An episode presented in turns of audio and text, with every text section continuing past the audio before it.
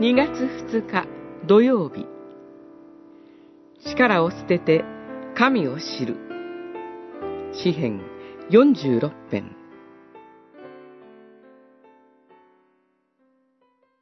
力を捨てよ。知れ。私は神。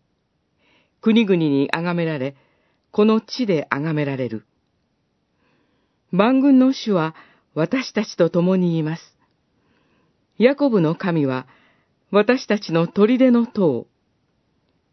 46編、11節、12節。今日の詩篇は、危機的状況のただ中で、それを超えて働かれる神への信頼を歌います。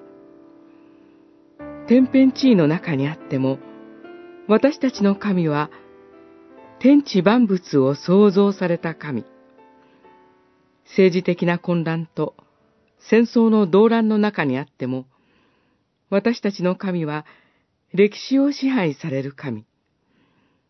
私たちの酒どころや砦となって守っていてくださるインマヌエルなる神。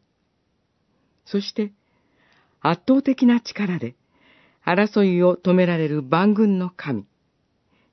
だから、この神を信頼する私たちには、恐れはないと、信仰の確信が民を支えます。その民に、神は、力を捨てよと呼びかけます。自らの残っている力や武器で戦うことをやめ、静まって、完全に神の見業に身を委ねることを求められます。神への全面的な幸福。それは、神への全面的な信頼の証なのです。時に神は人間の営みを圧倒的な力で止められることがあります。自然災害や戦いの後、人が自らの無力さに覆われ、荒廃した大地が人の営みの病んだ静けさに覆われているそのただ中で、人も自然も呼びかけられます。知れ、私は神である、と。